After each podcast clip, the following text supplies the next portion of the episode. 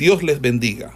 Reciban un cordial saludo por parte del Ministerio El Goel y su centro de formación, quien tiene el gusto de invitarle a una exposición de la palabra de Dios en el marco del programa de formación de biblistas e intérpretes de las Sagradas Escrituras. Hoy con la asignatura de... Vamos a hablar acerca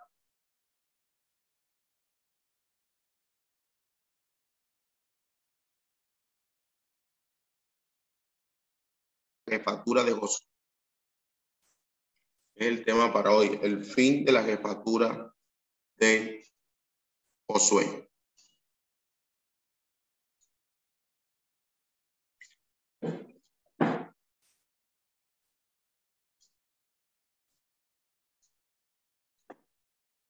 Entonces, recuerde que nuestra asignatura es libros históricos Y hoy vamos a cerrar el libro de Josué.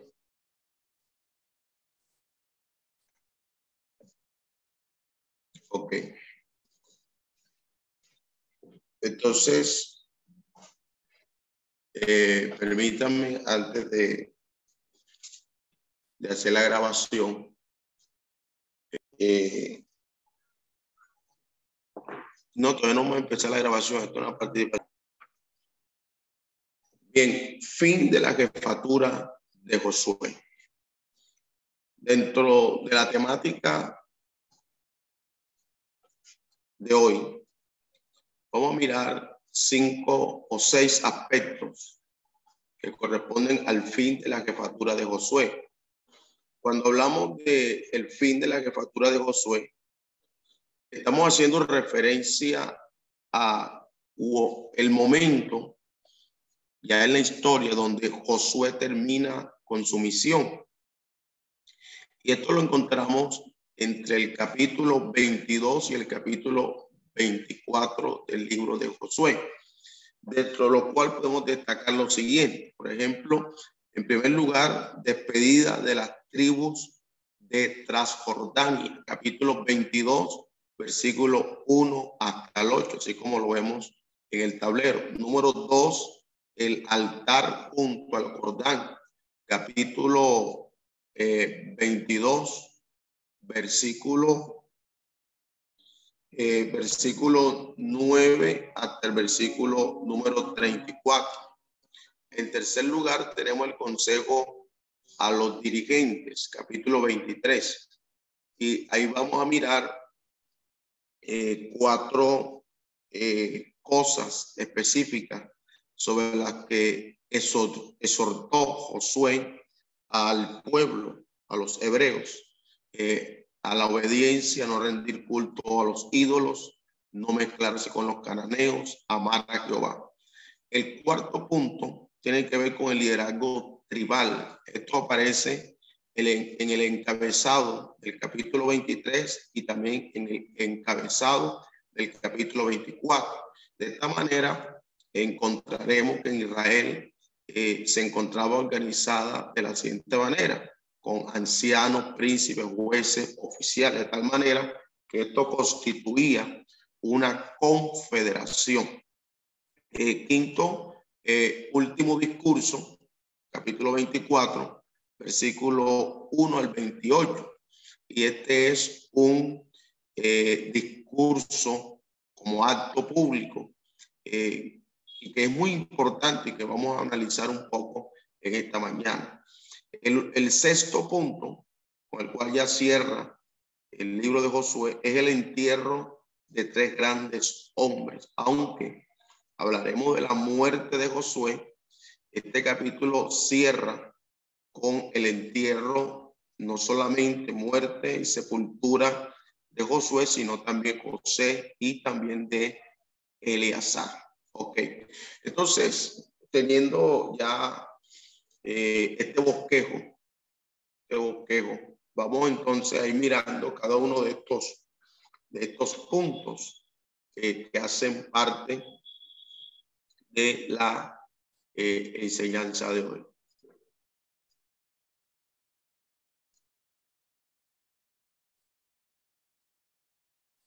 Ok. Entonces, hablemos acerca de la despedida de las tribus de Transjordania. Vemos un poco sobre ello. Eh, tenemos que ubicarlo en el capítulo 22 y en el versículo en el versículo número 1 hasta el versículo número 8. Ahí tenemos que, ubicarnos. Y al terminar la guerra, Josué despidió a la tropa de las tribus de Rubén, eh, de Gad y la mitad de Manasés. Eh, pues habían cumplido fielmente su promesa a Moisés durante siete años, combatiendo valientemente al lado de las otras tribus en la conquista. Entonces, ahora Josué les eligió eh, calurosamente y les exhortó con encarecimiento a que fueran fieles a Jehová. Los soldados eh, cargados de botín cruzaron el Jordán para volver a sus casas y asumir de nuevo su trabajo de pastores y de agricultores. Eso en cuanto a este capítulo 22, los primeros ocho eh, versículos. Inmediatamente sigo con en el capítulo 22, versículo 9, eh, versículo 9 al 34, el altar junto al Jordán. Eh, faltó poco para que se entablara una trágica guerra. Cuando los activos de la Transjordania edificaron un gran altar en la margen oriental del Jordán. Su intención pues era buena, era buena. Eh, se dieron cuenta de la barrera que significaba el Jordán y quisieron expresar su solidaridad con el resto de Israel, levantando un memorial al único Dios. Hay un autor, eh, que comenta lo siguiente, quiero eh, hacer referencia tal cual como él lo, lo cita, tal cual como él lo, lo, lo hace en su mención. Y es que resulta significativo que las dos tribus y media erigieron un altar como un símbolo de su unidad con las otras tribus de Israel, reconociendo así que las bases de su unidad estaban asentadas sobre su culto y su fe comunes. Entonces, eh, sería bueno que anotemos aquí la intención eh, que tenían de consolidar algo que es muy importante, como lo es la eh, unidad. Unidad. Ahora,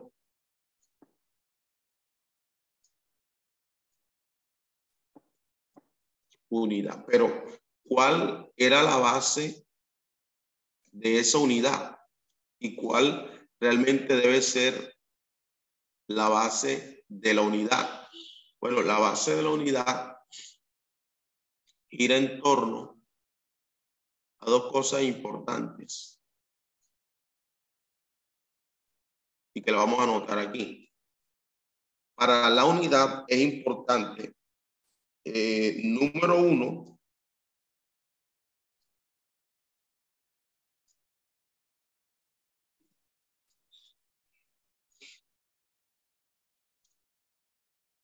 Eh, la unidad tiene que ver,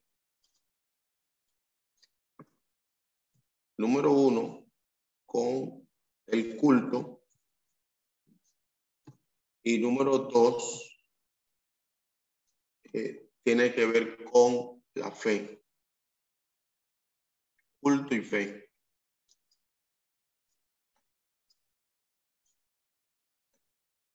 Y esto es realmente importante. Entonces, eh, al llegar las noticias del asunto asilo, las autoridades pensaron que las tribus de Transjordania se habían apartado política y religiosamente.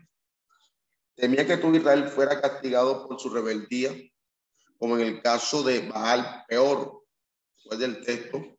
Según la ley, nadie podía ofrecer sacrificios fuera del tabernáculo, como lo dice eh, Deuteronomio capítulo 12.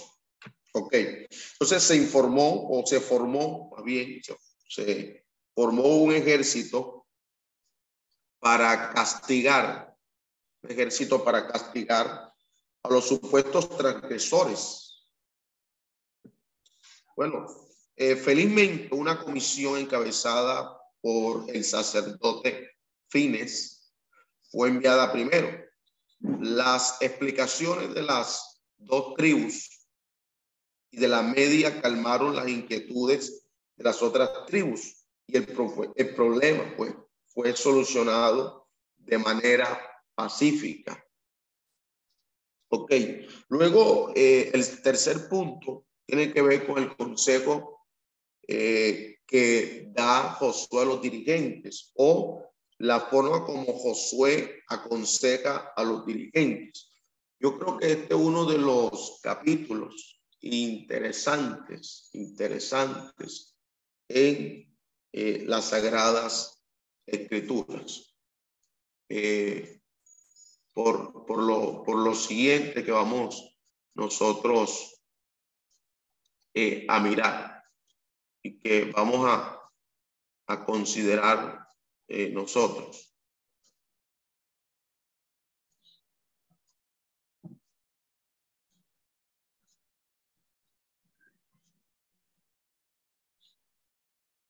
Entonces, eh, vamos un momento eh, al capítulo 23 de Josué.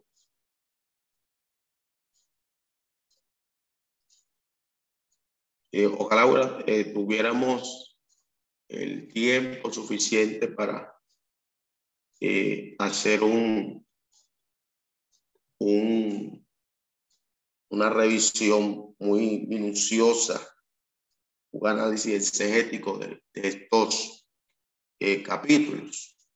Entonces, después de la despedida para las tribus establecidas en Transjordania, Josué convoca al pueblo en general y a los dirigentes de la nación para despedirse de ellos. Es el discurso propio de un siervo de Dios. Y no dedica ningún tiempo de su discurso para hablar de lo que él hizo, de cómo planificó las batallas o de cómo dirigió a los ejércitos. Eso queda para el recuerdo histórico de otros. Josué sabe que no fue él el victorioso general de los de de los ejércitos, sino el siervo del príncipe del ejército de Jehová y que había eh, venido antes de comenzar las operaciones militares para ponerse al frente del ejército de Dios. Entonces, en este sentido, Josué es además el siervo de un pastor en el pueblo. Él, eh, él posiblemente, mejor que nadie, conocía el carácter de sus hermanos, eh, conocía la facilidad para el desaliento, eh, su extraña capacidad para rebelarse contra los líderes y su disposición a olvidar al Señor. Por esta razón, el discurso de despedida se hace desde la posición de un padre que exhorta cariñosamente a sus hijos o de un pastor que vela por el rebaño de Dios. Y en este sentido, eh, Josué lo hace con, bajo una responsabilidad directa, así como un padre tiene responsabilidad directa con un hijo, así como un pastor que vela por su rebaño tiene una responsabilidad directa. Josué deseaba lo mejor para su pueblo. Él deseaba lo mejor para su pueblo. Entonces ya ellos estaban eh, aposentando ya en la tierra prometida, pero él sabía que las bendiciones futuras lo mismo que las pasadas serían el resultado de la lealtad y de la obediencia que ellos tuvieran al Señor. Entonces, las bendiciones y las maldiciones estaban recogidas. ¿Dónde? En la ley de Dios.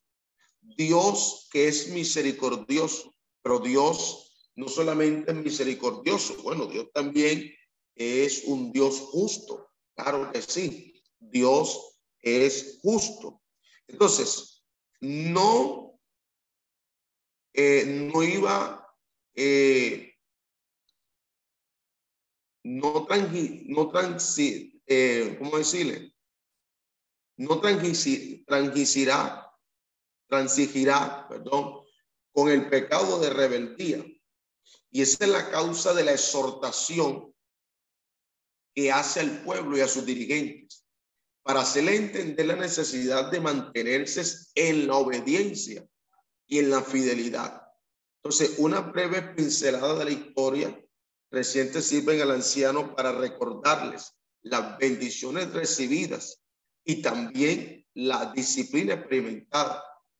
¿ah? Como si quisiera que sus últimas palabras permanecieran indelebles en sus oídos y que el corazón de Israel eh, eh, frente a esto, si eh, estuviera dándose cuenta de la advertencia sobre la ira de Dios y también sobre la consecuencia que esta podría traer. Entonces, el discurso es para que todo el pueblo sea especialmente para los dirigentes de la nación, especialmente para los ancianos, para los príncipes, para los jueces, y para los oficiales de la nación, que era la forma eh, de gobierno que estaba en Israel en ese momento y que ahorita estaremos pues haciendo mención de esto con mayor amplitud. Entonces, eh, estamos en el capítulo 23 de Josué, capítulo 23 de Josué. Entonces, en este capítulo, este capítulo, podemos eh, dividirlo de la siguiente manera, una división natural de este libro, capítulo 23 de Josué. En primer lugar, anotemos la convocatoria. La convocatoria. Versículo 1 y 2. Eh, voy a, voy a eh, a pedirle al hermano Plinio, si tiene eh, ahí a la mano la Biblia, eh, que nos acompañe en la lectura de la Biblia. Capítulo 23, pastor. Sí, versículo 1 y 2.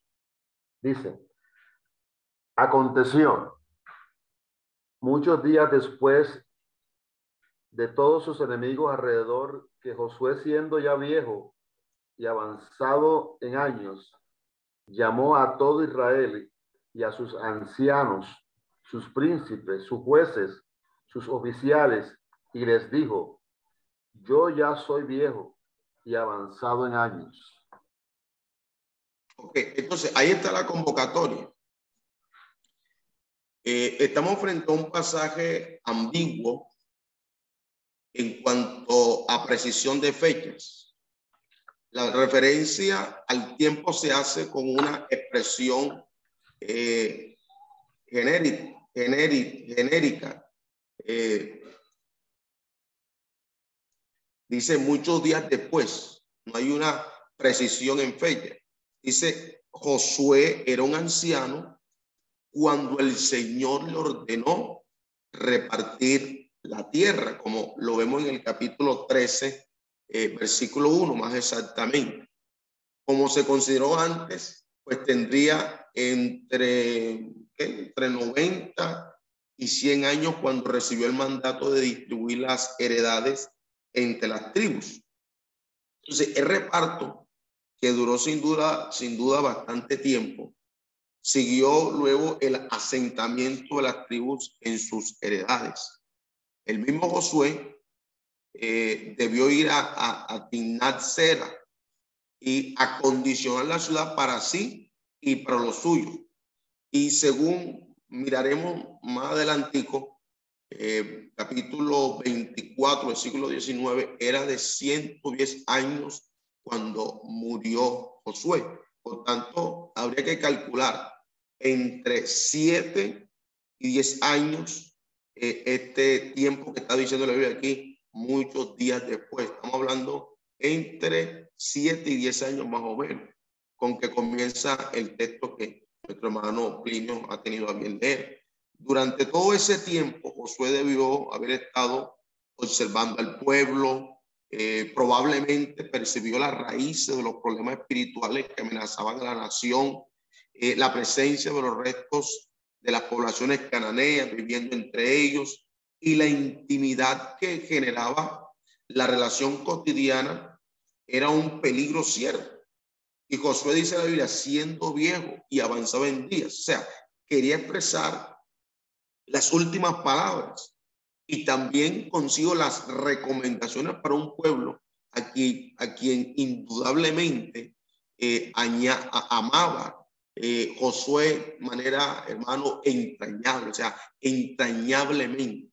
Entonces, ¿qué hace Josué? Josué convocó al pueblo, junto con ellos, los líderes de la nación, los ancianos, cabezas de las casas, los príncipes, jefes de las familias, eh, los, eh, los, jueces que eh, entendían los conflictos internos y, ejercían cierta justicia aplicando la ley. También los oficiales, quienes estaban en la administración de los asuntos sociales, no solamente sociales, sino también los asuntos económicos de la nación. Entonces, aquella nación vino delante de Josué. La pregunta que surge a saber, ¿dónde tuvo lugar aquella reunión? Sería la pregunta que podríamos hacer. ¿Dónde? Pudiera ser que siendo un hombre viejo, con los naturales eh, dificultades que puede traer ya la edad, eh, podríamos pensar esto, eh, para él desplazarse, se hubiera celebrado en Timnat Sera, la ciudad de residencia de Josué. Esa era la ciudad donde él residía. Pero también pudo haber tenido lugar donde generalmente se reunía la congregación para momentos de grandes solemnidades, como, por ejemplo en Silo, porque ahí había tenido lugar tres años, eh, eh, había tenido lugar antes la concentración de Israel para disponerse a la guerra contra sus hermanos del este del Jordán, a causa de la construcción del altar eh, que ya lo mencioné eh, anteriormente, capítulo 22, versículo 12. Entonces, no hay una base bíblica suficiente para determinar dónde tuvo lugar este acontecimiento entre Josué y el pueblo. Pero el discurso comienza con un reconocimiento de su situación natural. ¿Cuál era? que ya era viejo y estaba avanzado en días. Nadie podía dudar de esta realidad, pues hacía tiempo que Josué había, se había retirado del liderazgo de la nación, tal como había tenido eh, lugar durante la conquista. Dios mismo se había, eh, había dicho y él le comunicó al pueblo que ya debía cesar la actividad de liderazgo con el reparto de la tierra porque ya él era viejo. ¿Qué tal si leemos, ya que estoy haciendo referencia a esto, hermano Plinio, el capítulo 13, versículo 1?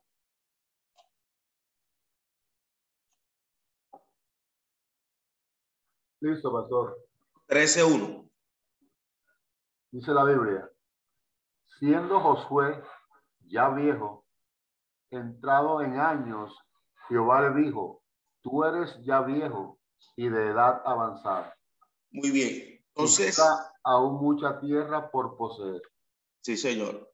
Entonces, delante de ellos estaba un venerable anciano. Mire, Josué tenía el respeto. Eh, Josué tenía el aprecio de todo el pueblo. Mire, Josué había sido un líder indiscutible durante años, porque fue el instrumento, hermano del Señor, para conducir al pueblo en el periodo más importante de su historia reciente. ¿Cuál era? La conquista de un territorio, la posesión del espacio nacional y la manifestación como nación entre las naciones. Todo el pueblo pues prestaría una atención especial a las palabras del anciano.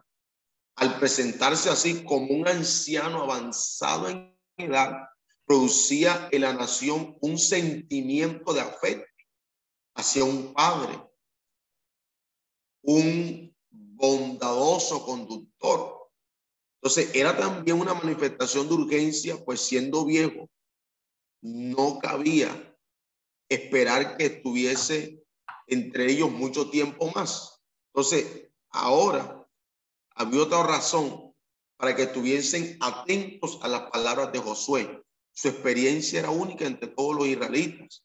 Era viejo, curtido en el servicio del Señor ¿ah? y de su pueblo. Nunca había servido por interés, nunca.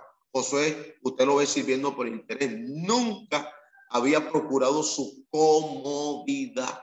Yo creo que eso necesitamos los líderes de este tiempo.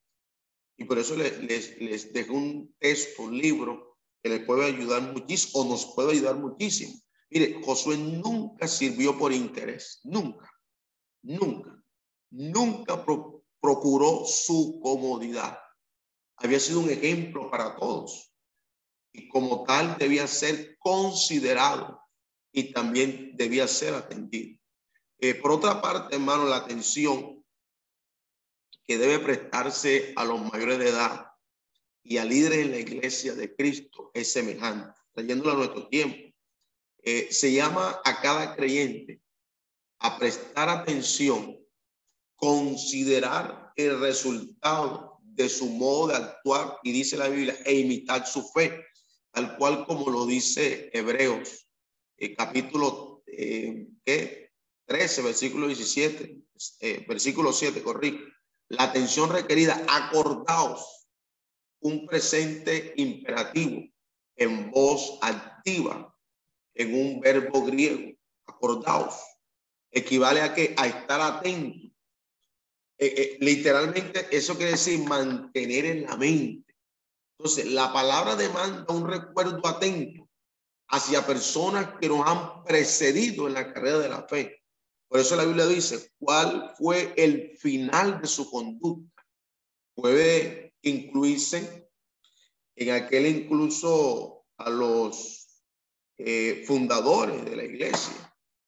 Bueno, aquí podemos eh, seguir diciendo otras cosas, pero eh, este bosquejo que estoy presentándoles, este capítulo 23, me llama mucho la atención y por eso he tratado de detenerme un poco en este capítulo 23. Eh, lo segundo que sigue en, esta, en, este, en este consejo que, está dando Josué es una exhortación.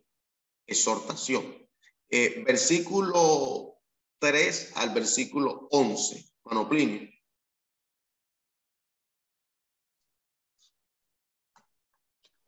Eh, Josué 3.11.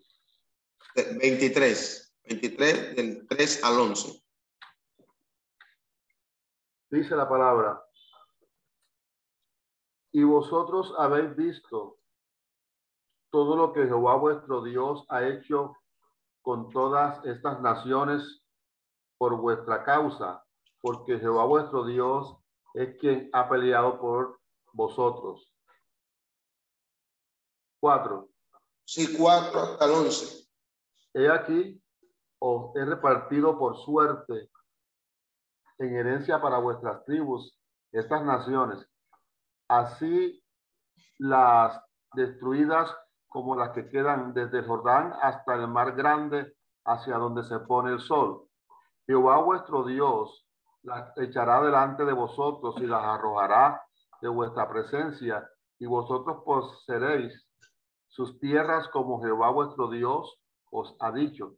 Esforzado pues mucho en guardar y hacer todo lo que está escrito en el libro de la ley de Moisés, sin apartar, apartaros de ella ni a diestra ni a siniestra, para que no os mezcléis con estas naciones que han quedado con vosotros, ni hagáis menciones ni juréis por el nombre de sus dioses, ni las sirváis, ni se inclinaréis a ellos.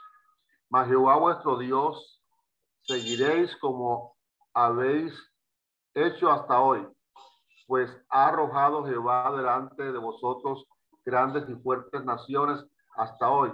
Nadie ha podido resistir delante de vuestro Dios. Un varón de vosotros perseguirá a mil porque Jehová vuestro Dios es quien pelea por vosotros y como él os ha dicho. Guardaos pues con diligencia vuestras almas para que améis a Jehová vuestro Dios. Muy, muy bien. Entonces, eh, aquí notamos que la exhortación, y la palabra exhortación quiere decir animar con palabras. Eso es exhortación. Una cosa es insultar y otra cosa es exhortar. De hecho, la exhortación es un don, es un don. Significa de que todo mundo no tiene ese don. La exhortación, pues comienza con un llamado a la reflexión. Porque todos ellos habían visto la obra de Dios que había hecho por ellos.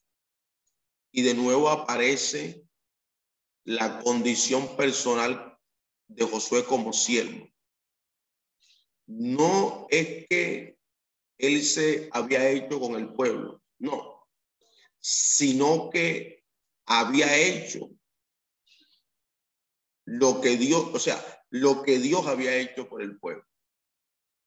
Como si le dijese de otro modo, lo que, eh, de otro modo, lo que eh, estaba diciendo es, no es que yo he hecho, ni que vosotros habéis hecho, sino lo que Dios ha hecho a favor de vosotros.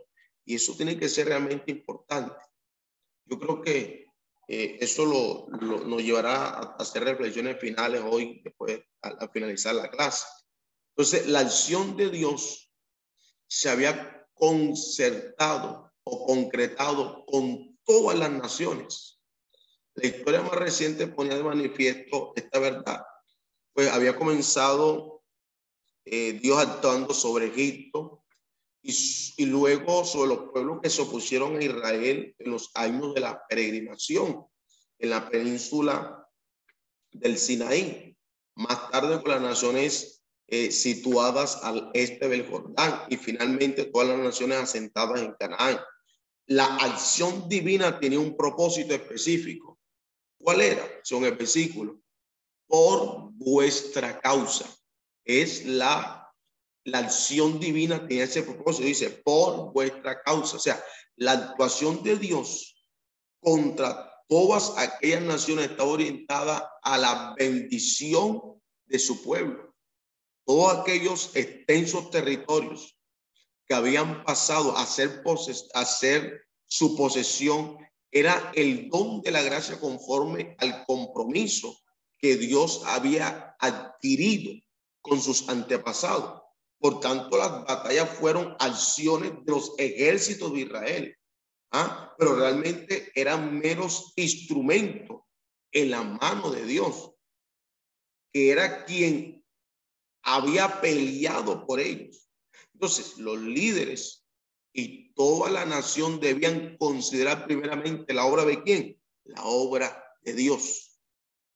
Trayéndolo a nosotros hoy, el creyente, no importa en qué tiempo, debe eh, mantener o debemos mantener nuestro pensamiento continuamente en la obra de Dios.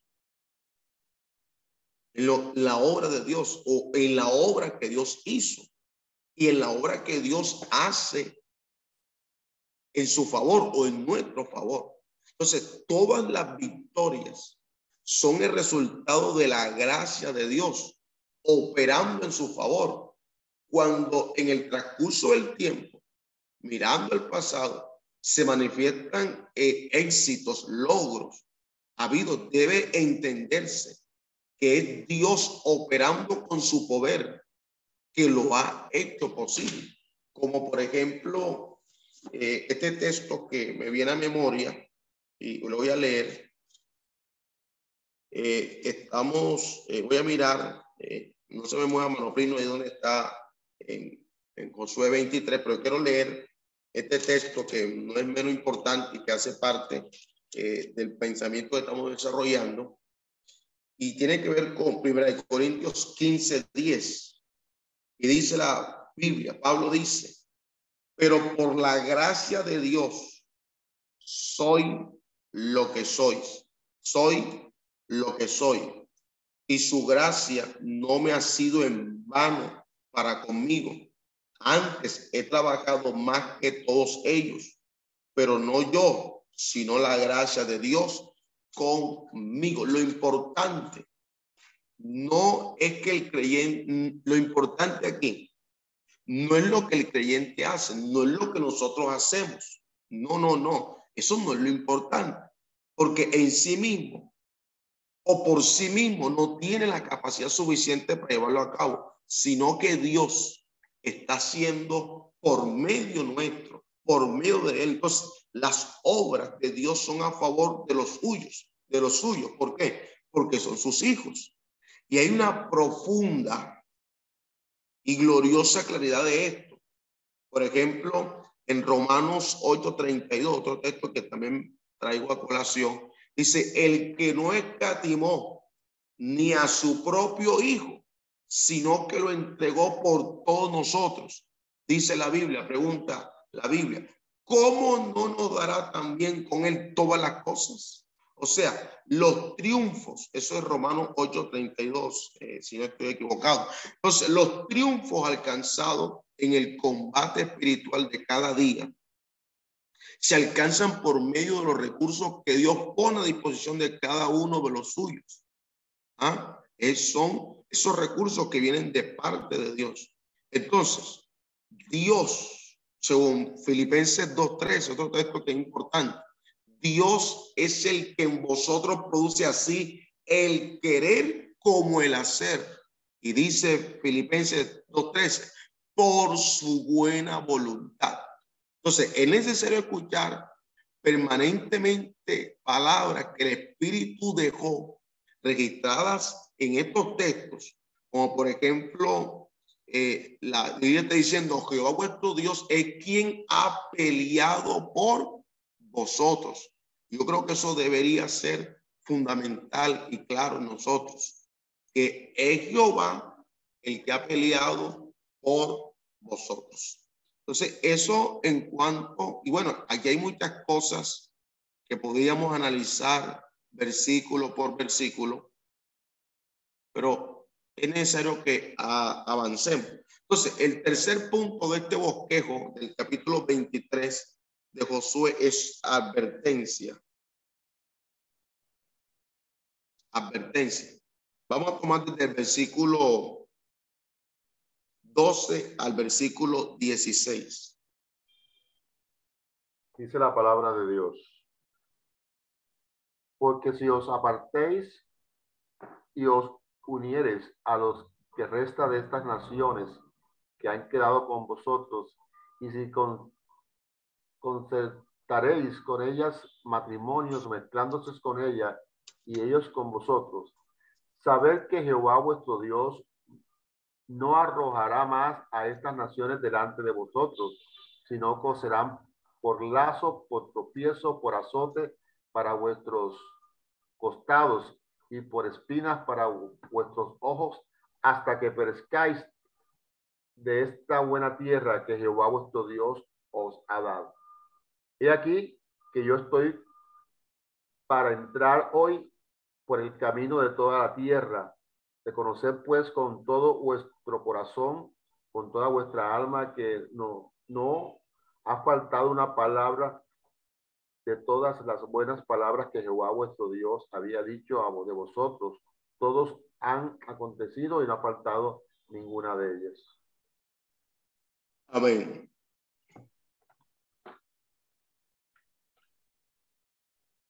No, hasta el 16, va por el 14. 15 y 16. Ok, disculpe.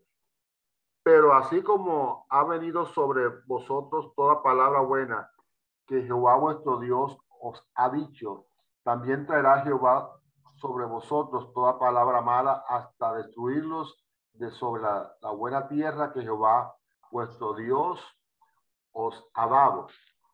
Si traspasaréis el pacto de Jehová vuestro Dios que él os ha mandado, yendo y honrando a dioses ajenos e inclinándonos a ellos, entonces la ira de Jehová se encenderá contra vosotros y pereceréis prontamente de esta buena tierra que os ha dado. Muchas gracias. Ahora, yo quiero eh, escucharlo a ustedes en cuanto a esta advertencia. ¿Qué nota usted eh, en esta advertencia por la cual cierra este, este discurso, esta exhortación de Josué al pueblo? Eh, cualquiera de ustedes puede eh, hacer su comentario sobre esta advertencia. Recuerde que primero vimos una convocatoria que hace Josué, versículo 1 y 2, luego hace una exhortación del versículo 3 al 11, y luego ahora ya entrando en el final de este discurso, hace una advertencia. ¿Hacia dónde apuntaba esta advertencia? Ver. Pues yo veo que la advertencia va a una consagración, fidelidad y honra a Dios. Está condicionado. La heredad de la tierra prometida eh, la condiciona al, a la fidelidad del pueblo. Así es. ¿Alguien más quiere eh, anotar algo sobre esta advertencia que, que Josué está dándole al pueblo? Estoy de acuerdo con usted, hermano Plinio, yo.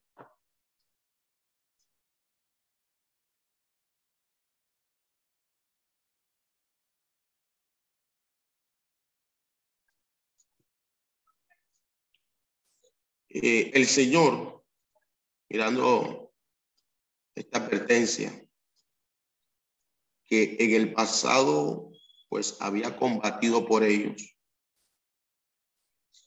y que prometía hacerlo también en el futuro. O sea, así como había combatido por ellos en el pasado, estaba igualmente comprometido con ellos para hacerlo en el futuro.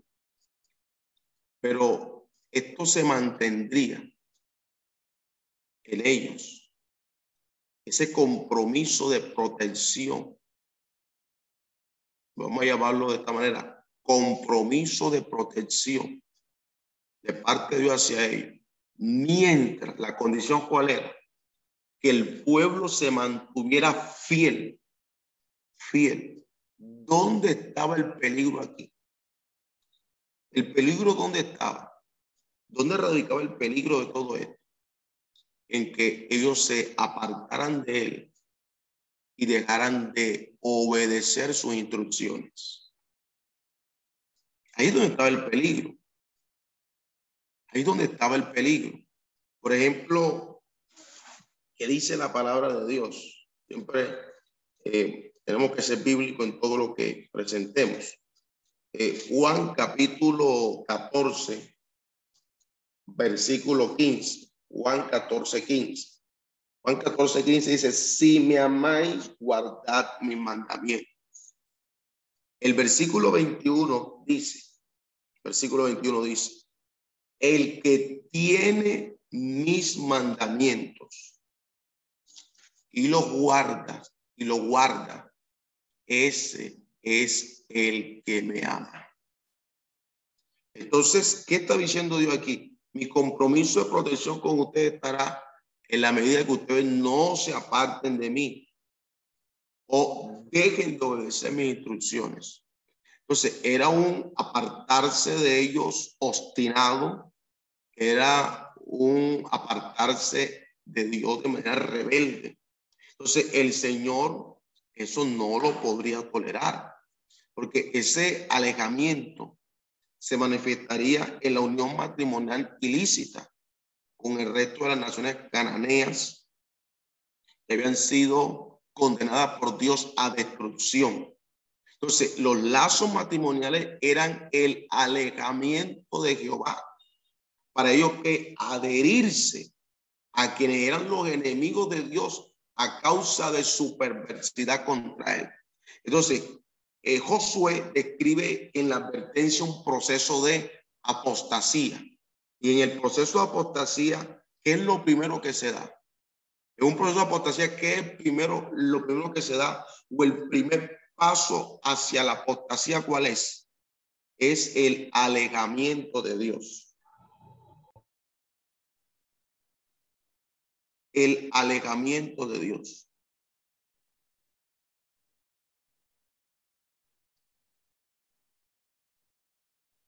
Bueno, ya que miramos esto, vamos a buscar un contexto. Y el, alejarse de Dios, donde se manifiesta aquí, bueno, en la celebración de matrimonios mixtos. Que dice, por ejemplo, bueno, Éxodo 34. Versículos 15 y 16. La Biblia dice 34, 15 y 16. Sí. Por tanto, no harás alianza con los moradores de aquella tierra, porque fornicarán en pos de sus dioses y ofrecerán sacrificio a sus dioses y te invitarán y comerás de sus sacrificios. O tomando de sus hijas para tus hijos, fornicando sus hijas en pos de sus dioses, harán fornicar también a los hijos en pos de los dioses de ellas. Entonces, eran los pueblos que Dios había condenado, por lo que su pueblo debía mantenerse separado de ellos. Y así lo está afirmando quién? Moisés y lo está haciendo en el nombre del Señor. ¿Por qué? Porque eso lo iba a llevarlo a una apostasía. Entonces, eh, así podemos eh, nosotros eh, mirar este, este, este pasaje, este pasaje que me llama mucho la atención. Y bueno, esto nos lleva, mire, el peligro de no prestar atención al dirigente, al líder, eso es lo que lleva al fracaso espiritual. Por eso la Biblia dice, no sea que nos deslicemos. Y deslizarse literalmente quiere decir que pasar de largo. Deslizarse es coger a la deriva. O sea, pasar de largo sin prestar atención es la más grave eh, eh, situación. Porque cuando uno, cuando uno se desliza, cuando uno se pasa de largo, o sea, la persona se detiene y la persona no progresa. O sea, esto representa un serio peligro para que no presta atención y se aparta de la enseñanza. Entonces, deslizarse en el griego clásico es resbalar, resbalar. Y cuando una persona eh, eh, se está diciendo eh, que resbala, es que una persona es incapaz de detenerse, incapaz de detenerse. Y esa es la situación tan difícil, tan dura que están viviendo mucha gente hoy. Ahora, eh, eh, ya la fidelidad es tanto para el cumplimiento de las bendiciones como para ejecutar lo que había establecido para infidelidad y también para eh, desobediencia. Entonces ya el versículo 16, si traspasáis el pacto de vuestro Dios que los ha mandado, yendo y honrando a dioses ajenos y creando a ellos, entonces la ira de Jehová se encenderá contra vosotros y pereceréis prontamente de esta buena tierra que los ha dado. O sea, el final eh, de la advertencia es solemne, es solemne. Entonces, de la misma forma que cumplieron todas las promesas divinas, todas las promesas de Dios, mientras el pueblo se conservó en fidelidad, así se cumplirían todos sus juicios si se apartaban de él. El castigo pues vendría por traspasar el pacto de fidelidad para con el Señor. Entonces, eh, el negar la adoración a Dios para darle a quienes no, no son dioses, eso también iba a provocar eh, la ira de Dios sobre ellos. Eh, capítulo 24 el libro de Josué. Capítulo 24. Entonces, este capítulo 23 lo dividimos en tres. Convocatoria, exhortación y advertencia.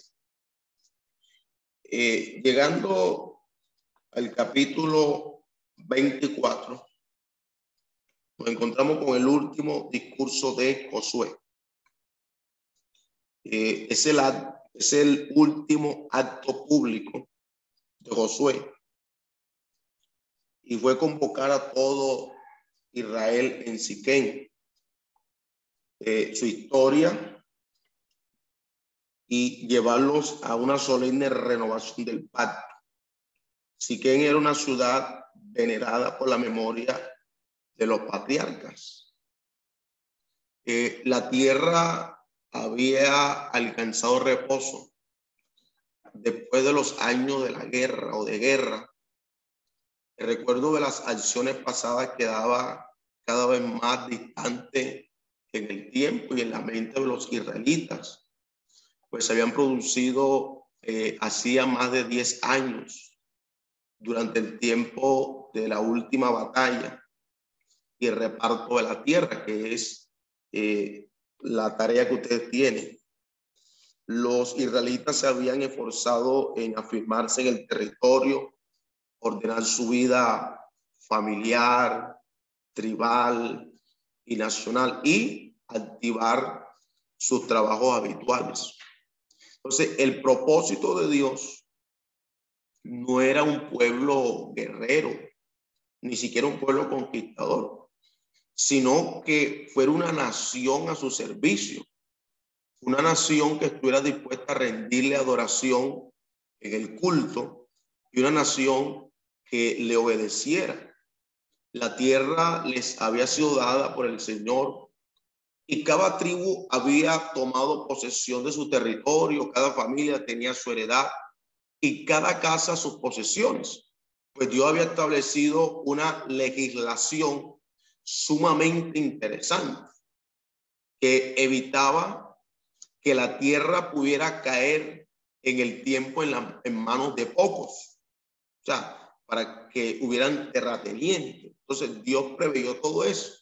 Entonces, cuando un israelita tenía que vender sus posesiones a causa de necesidad o de deudas, volvían a él en el año jubilar. Recuerda el año jubilar o el año del jubileo que se repartía, se repetía, perdón, se repetía cada 50 años, de tal modo que nunca unos pocos eh, podían adueñarse de lo que había sido, había sido dado a todos sus hermanos.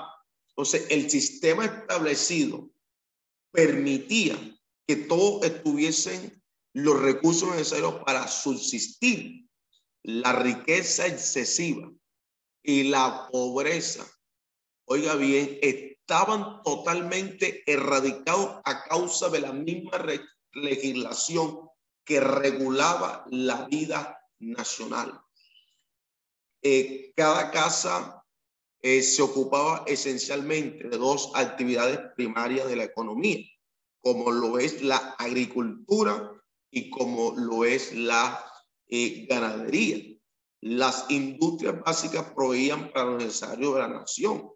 No se veía esa necesidad de mantener relaciones comerciales con otras naciones limítrofes, pues todo aquel pueblo era autosuficiente para ellos mismos. O sea, cada tribu era gobernada por un grupo de ancianos, jefes de las casas, que asumían comisiones que les encomendaban en el momento necesario. O sea, las leyes se interpretaban y se aplicaban por quién? Por una figura que, que tenían ellos que se llamaban los jueces.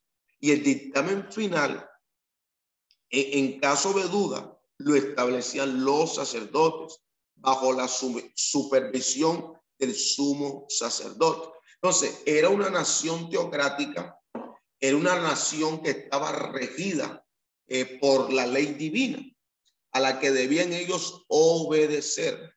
Entonces, Josué fue el más obediente ¿ah? de los responsables de la nación o en la nación a la voluntad del Señor. Y Josué pues se había esforzado por cumplir lo más puntual y lo más preciso de las disposiciones establecidas en la ley. Entonces, él conocía por experiencia lo que suponía la desobediencia. Entonces, estaba plenamente convencido de la relación directa que existía entre lealtad a Dios y las bendiciones y prosperidad nacional. Avanzado en años, conocedor de las debilidades y de las flaquezas humanas, más conocedor de las particularidades de su propio pueblo, les convocó a una reunión de despedida en el, eh, en el ejercicio de su misión y en el ejercicio de su liderazgo. En aquella ocasión, como lo mencionamos en el capítulo anterior, hizo un llamamiento a una obediencia estricta. Ya había cumplido él su misión y había hecho sus recomendaciones finales. Entonces, eh, ahora eh, va a decir pues lo siguiente. Entonces, eh, también hemos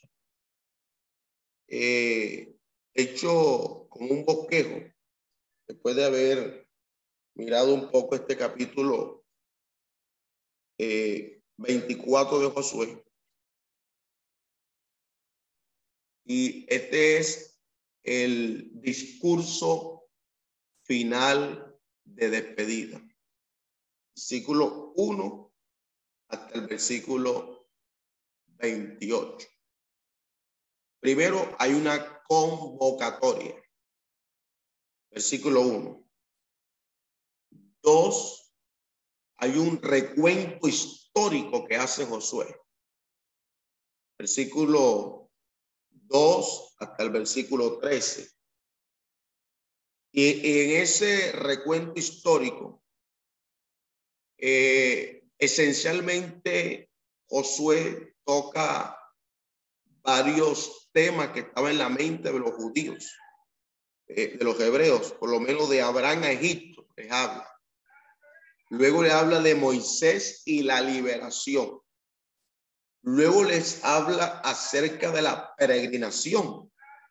Luego les habla acerca de la conquista. Entonces, cuando le he hablado de esto en ese recuento histórico, hay una demanda de fidelidad. Y la demanda de fidelidad está en el versículo 14 y 15. Eh, vamos a leer el versículo 1 primero, donde está la convocatoria. Hermano Plinio, adelante. Reunió Josué a todas las tribus de Israel en Siquén y llamó a los ancianos de Israel, sus príncipes, sus jueces, sus oficiales, y se presentaron delante de Dios. Ok. Luego, de versículo 2 al 13, hay un recuento histórico. No lo vamos a leer porque ya eh, yo le describí más o menos lo que él describe en ese recuento histórico. Abraham, Egipto, Moisés y la liberación, la peregrinación, la conquista. Luego, ahora en este discurso de despedida, hay una demanda de fidelidad. Versículo 14 y 15. 14, 15. Dice la Biblia. Ahora pues, temed a Jehová y servirle con integridad y en verdad. Y quitad de entre vosotros los dioses a los cuales vinieron vuestros, sirvieron vuestros padres. Disculpe, pastor.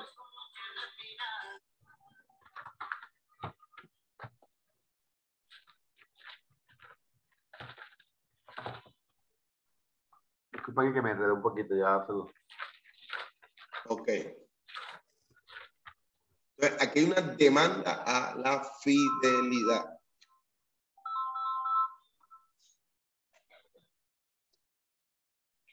Veinticuatro.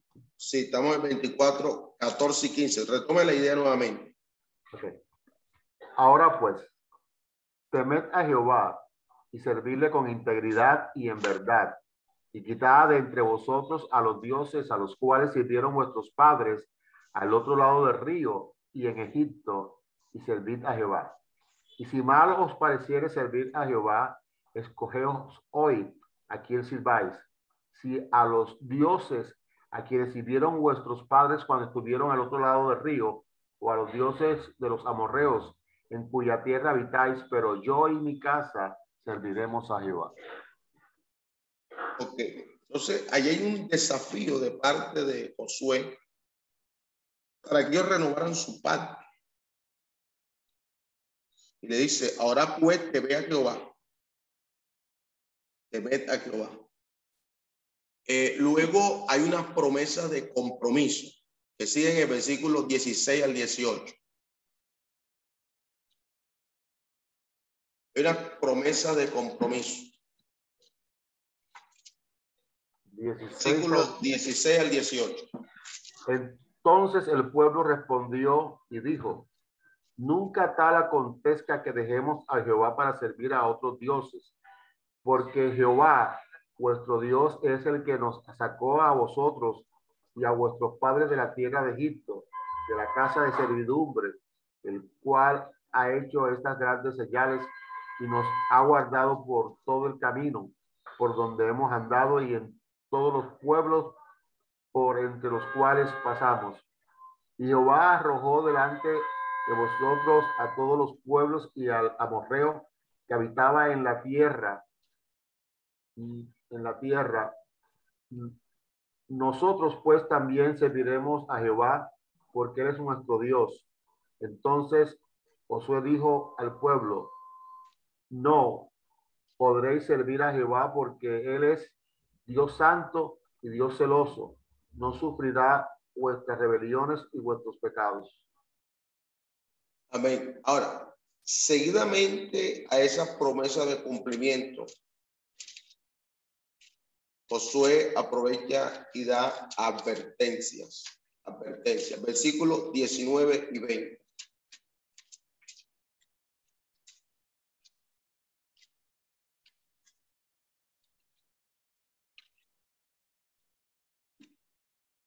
Versículos 19 y 20.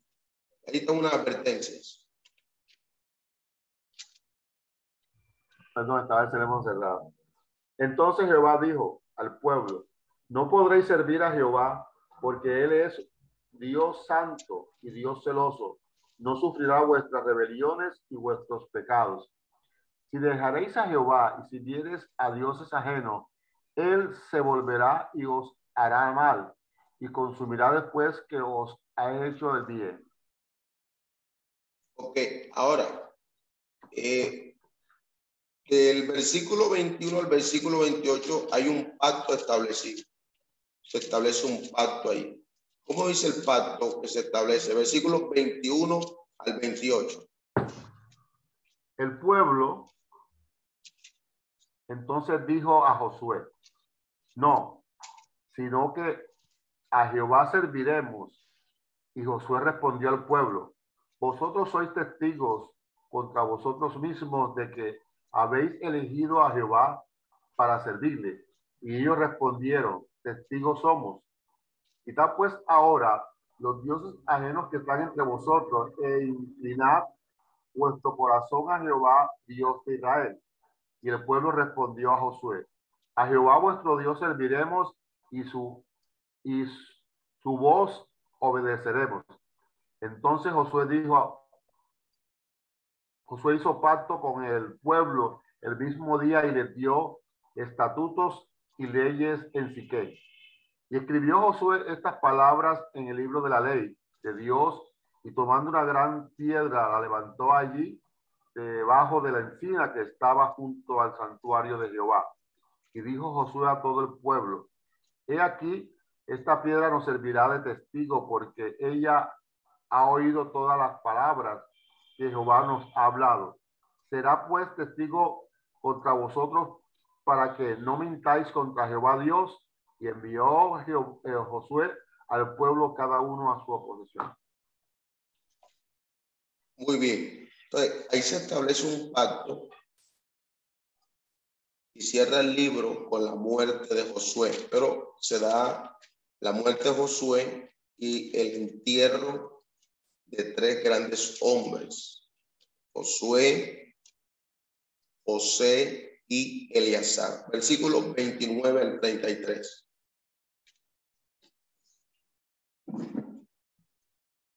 al 33. Después de estas cosas, Murió Josué, hijo de Nun, siervo de Jehová, siendo de 110 años. Y le sepultaron en, la heredad en Tinatzera, que está en el monte de Efraín, al norte del monte de Gaz. Y sirvió Israel a todo, y sirvió Israel a Jehová todo el tiempo que de Josué y todo el tiempo de los ancianos que sirvieron a, a Josué que salían todas sus obras que Jehová había hecho por Israel. Y enterraron en Siquén los huesos de Josué que los hijos de Israel habían traído de Egipto en la parte del campo que Jacob compró de los hijos de Amor, padre de Siquén, por ciento piezas de dinero y fue posesión de los hijos de Josué. Muchas gracias. Entonces, todo lo que había determinado Dios hacer por medio de Josué, lo había llevado a cabo. Josué murió a edad avanzada, según la Biblia, el registro bíblico, de 110 años. Como siglo después, decía Pablo, también Josué podía decir, he acabado la carrera, he guardado la fe. Filés, hijo de Eleazar, es con toda probabilidad quien escribe este breve epílogo al libro eh, relatando la muerte y la sepultura de Josué y de su padre Eleazar, el seguidor de Moisés el liderazgo del pueblo, pues había cumplido la misión encomendada era lo que le habían encomendado. Josué era un líder conquistador y en los últimos momentos de su vida se convirtió en un portavoz de Dios, portavoz de Dios. Entonces, eh, con, con esto que hemos eh, mirado.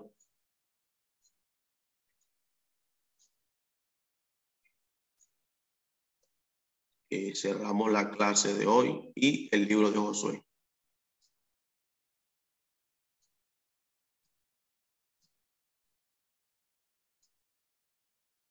Finalizamos la clase de hoy. Esperamos que este estudio haya sido de bendición para su vida y ministerio. A Dios sea la gloria. Este es el Ministerio El Goel, vidas transformadas para cumplir el propósito de Dios.